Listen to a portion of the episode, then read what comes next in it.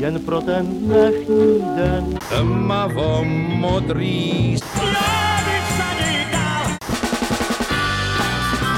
Matildo, počkej chviličku. Láska je jako večernice. Vítejte u Suprafon podcastu.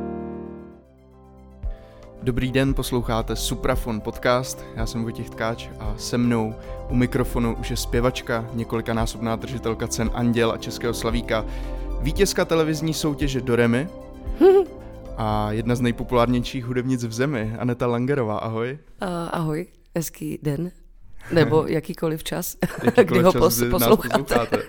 Vynechal jsem něco v tom intru, něco podstatného? Nebo... Uh, ne, já, já, jako to, já nevím, jestli i to, co jsi říkal, je tak podstatný spíš, ale tak jako uh, řekl jsi to hezky, děkuji za, za hezký úvod. Mě, mě přek- překvapilo to, že jsi vyhrála Doremy, to jsem třeba vůbec nevěděl, to jsem se dozvěděl čerstvě.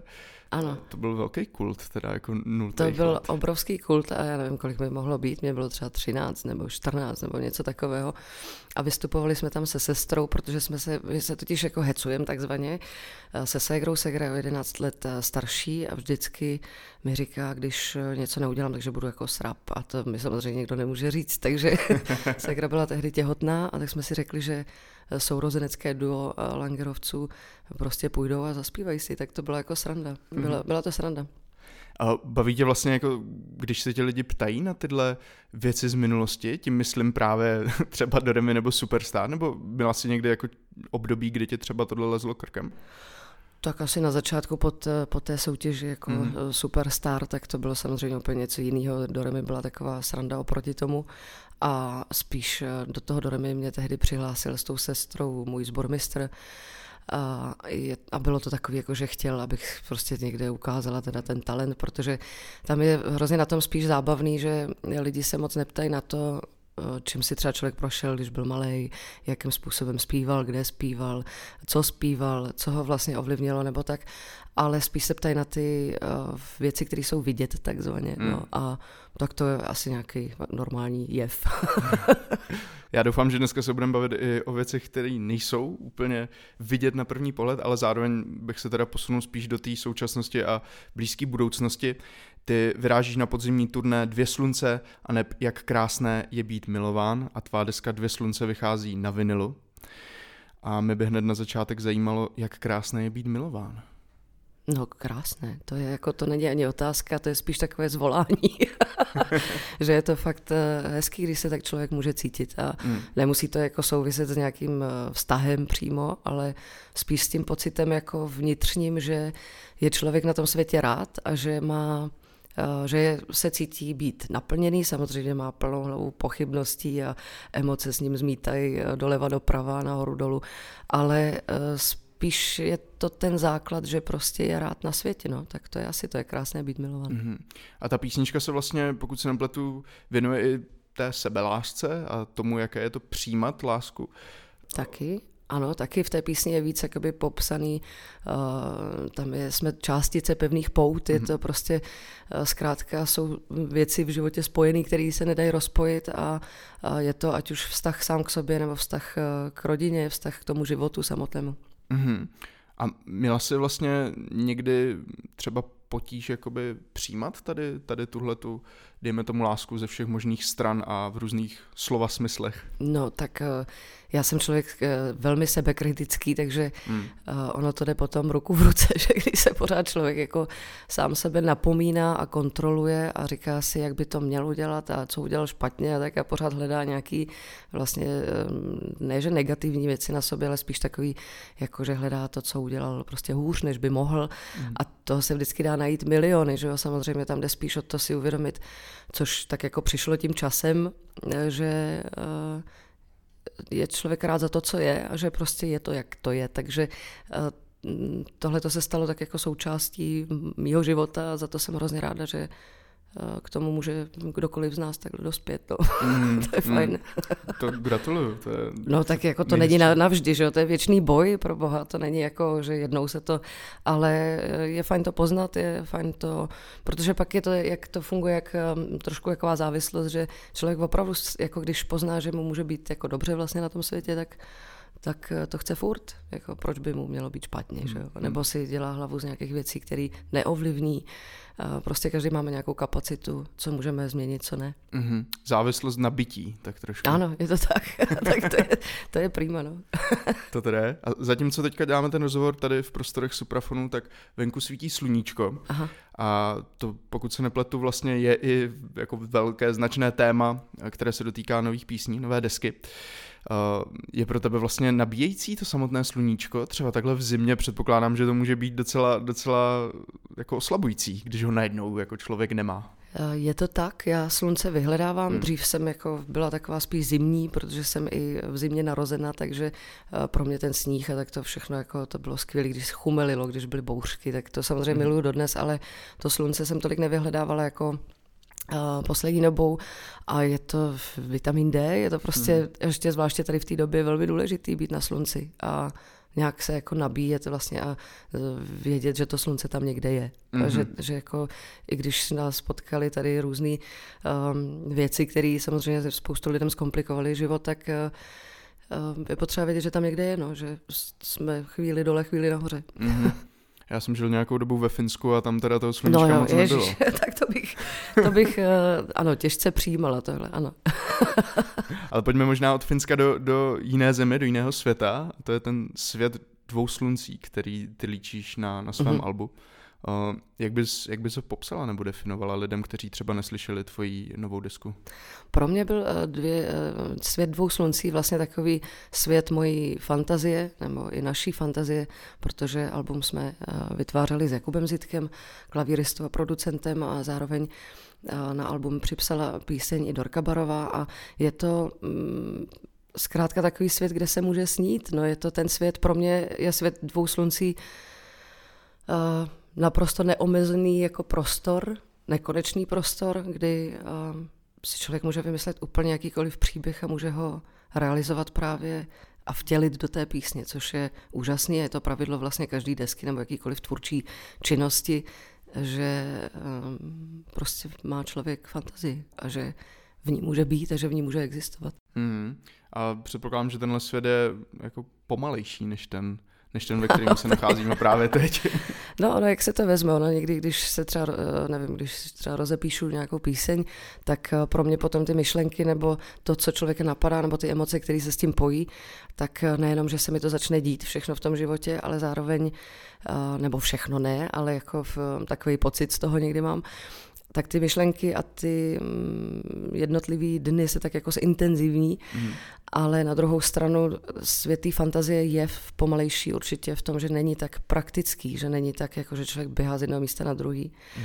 ale spíš se prostě nechá pohltit, což je jako nádherný. Mm-mm. Já mám pocit, že vinyl nebo gramofonová deska, ačkoliv zažívá obrovský boom, tak je to furt teda v podstatě reprezentant toho starého světa Ano. v uvozovkách. A um, vlastně je to něco, co tě třeba uklidňuje? Pomáhá ti to trošku zpomalit? Pustit si vinylovou desku doma na gramofonu? Každá takováhle, uh, já nevím, to je, to je už taková, jako, taková siesta nebo takový prostě moment, kdy uh, já se na to třeba hrozně těším vždycky, když mám takovou náladu a Mhm. mám takový večer, kdy si uh, vinylovou desku pustím a teď vždycky mám chuť na něco jiného, tak tam hrabu v těch svých vinylkách a, a vlastně několikrát eh, spoustu věcí překvapí a věnuju tomu mnohem větší pozornost samozřejmě, není to doplňková hudba, Mhm. ale uh, můžu se víc jako do toho ponořit, no. To, Mhm. Takže mi to určitě pomáhá v tom zpomalení. Mm, je to vlastně tak trošku rituál tak, a Je má to, to svoji rituál, poetiku. Mm, a když se teda přehrabuješ deskama, je tam, je tam nějaká, po který sáhneš vždycky, nebo ke který se často a dlouho vracíš?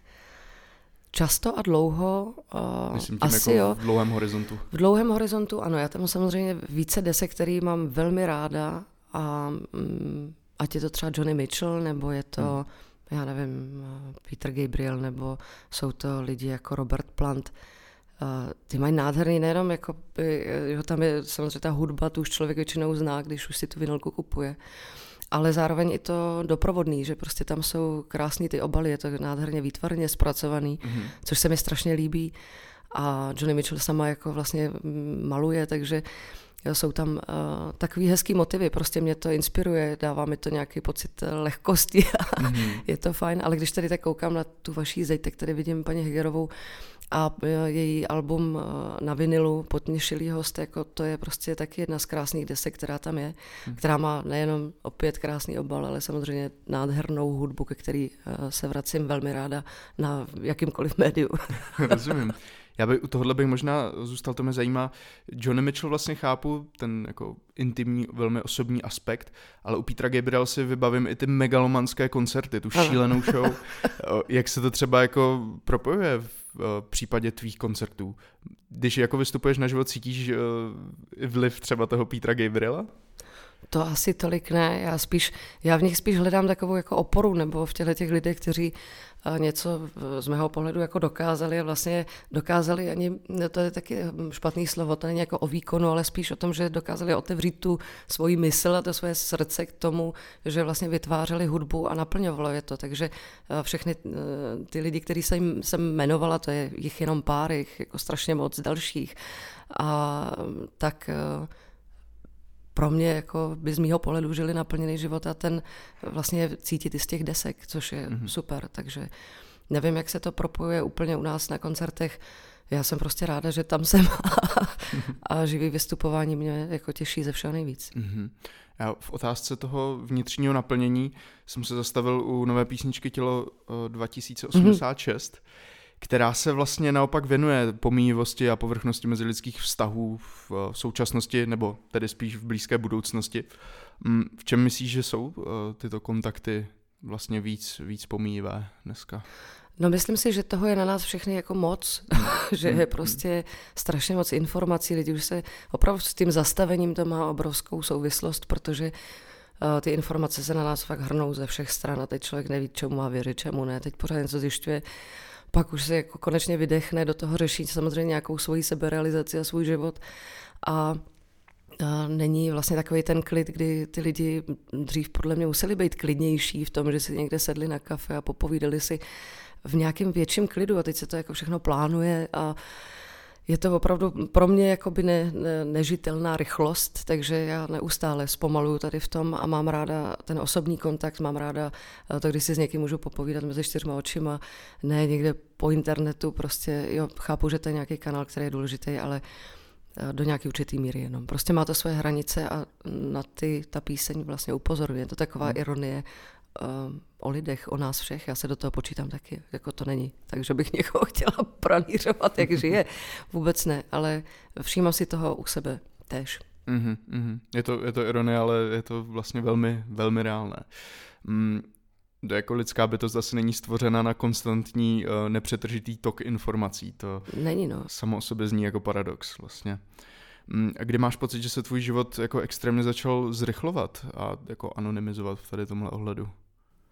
No, asi s příchodem toho internetu hodně, to hmm. mám asi spojený, protože uh, najednou jo, že ono je to samozřejmě, já to ne, není tak, že bych jako internet nějak odsuzovala. Já jsem hrozně ráda, že ho máme, že si člověk najde to, co potřebuje vědět, že má vlastně jakoby možnost uh, si najít to, co je mu blízký a někdo mu ten výběr jako neovlivňuje. U toho počítače sedí člověk sám a hledá. Ale a mám pocit, že nám to bohužel jako vzalo mm, ten klid a, a to, že jsou nějaké hodnoty, jako se pro mě rozmělňují v té společnosti a tak jako hrozně hůř, hůř se to hledá, tak hůř se hledají lidi, kteří jsou vlastně podobně naladění nebo nebo mi mají ten, to podobné cítění, že si prostě rádi v klidu sednou. Hmm, hmm.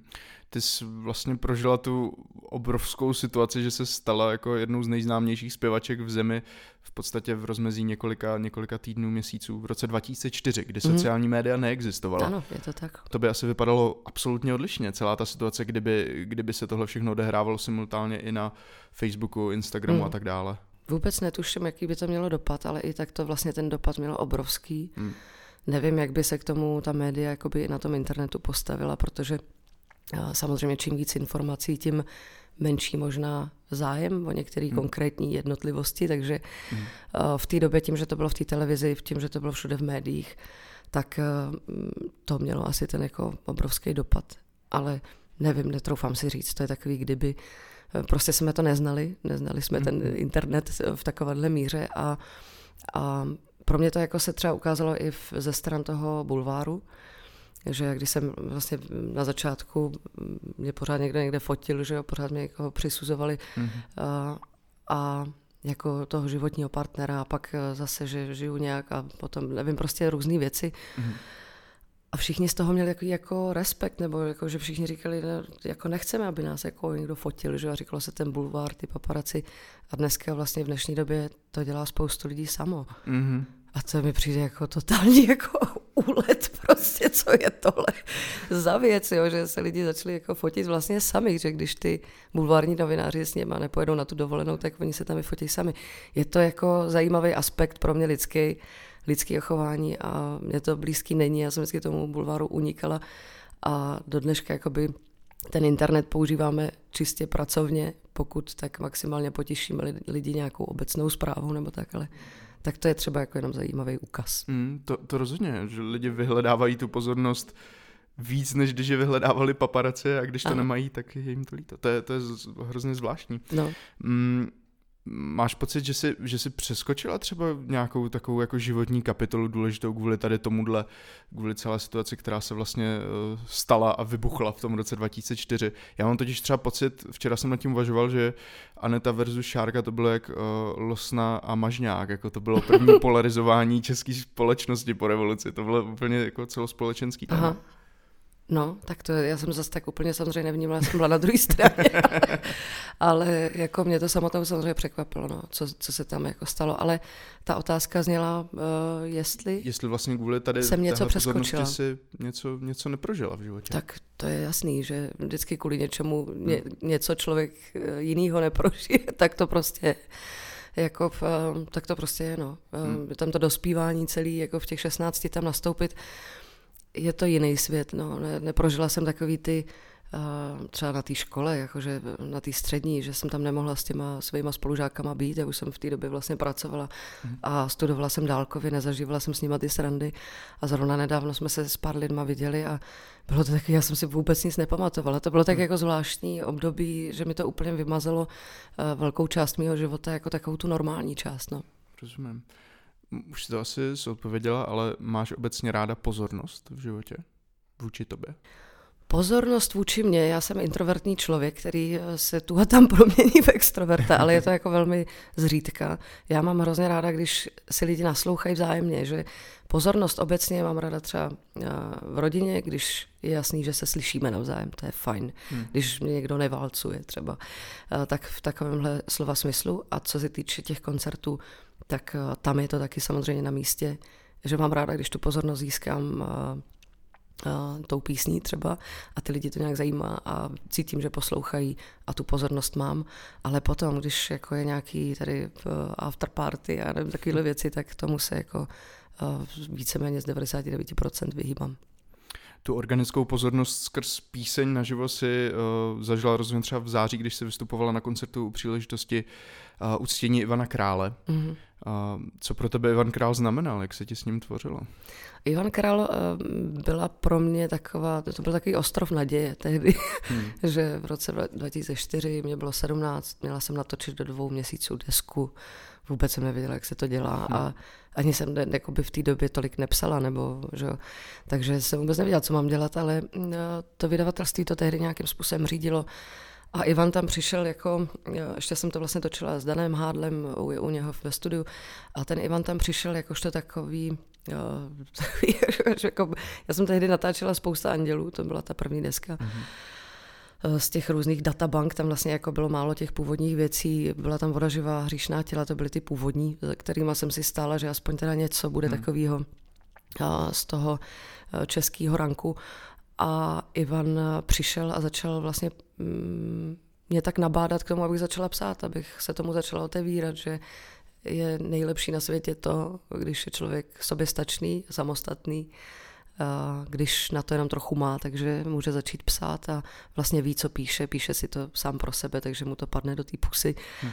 A, a tak, no a tím se hodně věcí začalo takhle rozvíjet, jako pro mě v dobrém, takže byl taky velký rádce a velká opora na začátku. A tyhle písničky zůstaly obrovskými hity dodnes, což je vlastně fascinující, protože pocházejí z tvé debitové desky.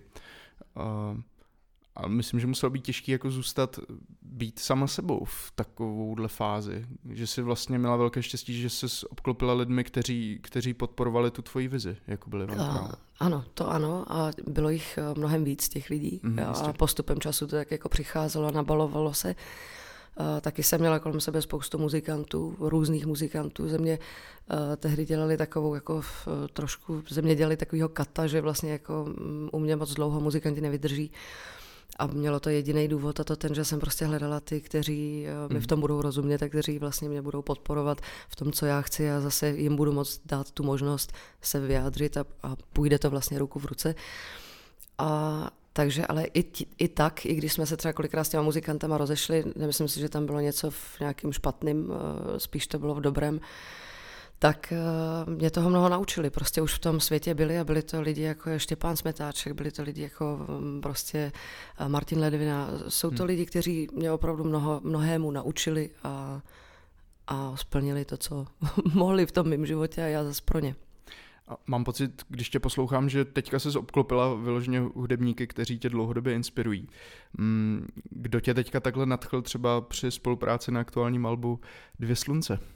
Uh, mě takhle nadchly, já jsem teda věrná svým, takže um, akorát jediná novinka, která tam asi teďka rok, už to už budou dva roky, uh, tak máme nového baskytaristu, úžasného mladého a to je snad první mladší člověk, než jsem já v té kapele, což je jako prýma, že to tam zase přináší jako nový vítr, mm-hmm. čerstvý teda vítr a a to je Miloš Klápště, úžasný muzikant, takže z toho jsme podle mě nadšení všichni a mm, jsme jako, podle mě ta parta už je tak jako spjatá, že my se už jen tak nenadchneme jako navzájem, že to takový to, že víme, že jsme prostě, což je hrozně fajn, je tam Dorka Barová, Jakub Zitko, Vladan Maliniak, úžasný prostě muzikanti. Hmm. Součástí eh, toho LPčka Dvě slunce jsou vlastně i černobílé pohlednice od fotografa Herberta Slavíka. Oni tě vyobrazují, jak pozoruješ eh, Prahu, nebo spíš ten pražský život. Ano. Um, dokáže tě tohle město pořád jako překvapovat? Samozřejmě, že jo. Praha je nádherné město a, a to, co nám jako přinesl poslední rok a půl, bylo, byl pohled na prázdné město. Mm-hmm. Do jisté míry možná smutný pohled pro mnohé lidi, ale pro mě teda, já jsem si v životě jako takhle Prahu nikdy neužila, jako právě poslední rok a půl. A chodila jsem tady s foťákem po Praze a byla jsem úplně nadšená. Prostě bylo to krásný, tě, jako ten turismus a tak samozřejmě je to mm, jako, jako že normální, že lidi cestují a je to fajn, když lidi cestují, ale prostě najednou, jak je to prázdný, tak eh, ty domy mnohem víc promlouvají, je to nádherný, ta architektura celá Prahy prostě. Hmm. Máme tady opravdu, žijeme v, v takovém skvostu, bych řekla. To, jak se mísí ta historie s postmodernou a funkcionalismem, já mám taky strašně no. rád Prahu. Máš nějaké oblíbené neznámé místo, ačkoliv když ho teďka propálíš, tak už nebude neznámým. neznámé, ani nevím, jestli je neznámé, ale já hrozně ráda chodím, já jsem letenská, takže chodím z Letný přes Pohořelec, a takhle si to celý obědu přes Petřín a vlastně jsem hrozně ráda na tom kopci vždycky. Mm. Jo. A pak se jdu dolů k té řece, kdekoliv u řeky, pro mě je to nádherný, protože tu řeku miluju. A pak jako staré město samozřejmě, no, to je dost ty uličky a tak, to, to mám ráda od jak živa. Hm. A na jaká místa po republice se těšíš ještě letos v rámci turné Dvě slunce a ne, jak krásné je být milová? Já se těším uh, kamkoliv, protože prostě pro mě hrát, jako my jsme toho za stolik nenahráli tenhle ten rok takzvaně, takže hmm.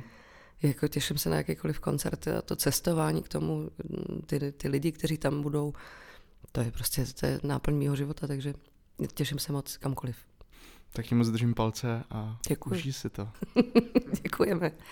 Poslouchali jste Suprafon podcast. Dnešním hostem byla Aneta Langerová.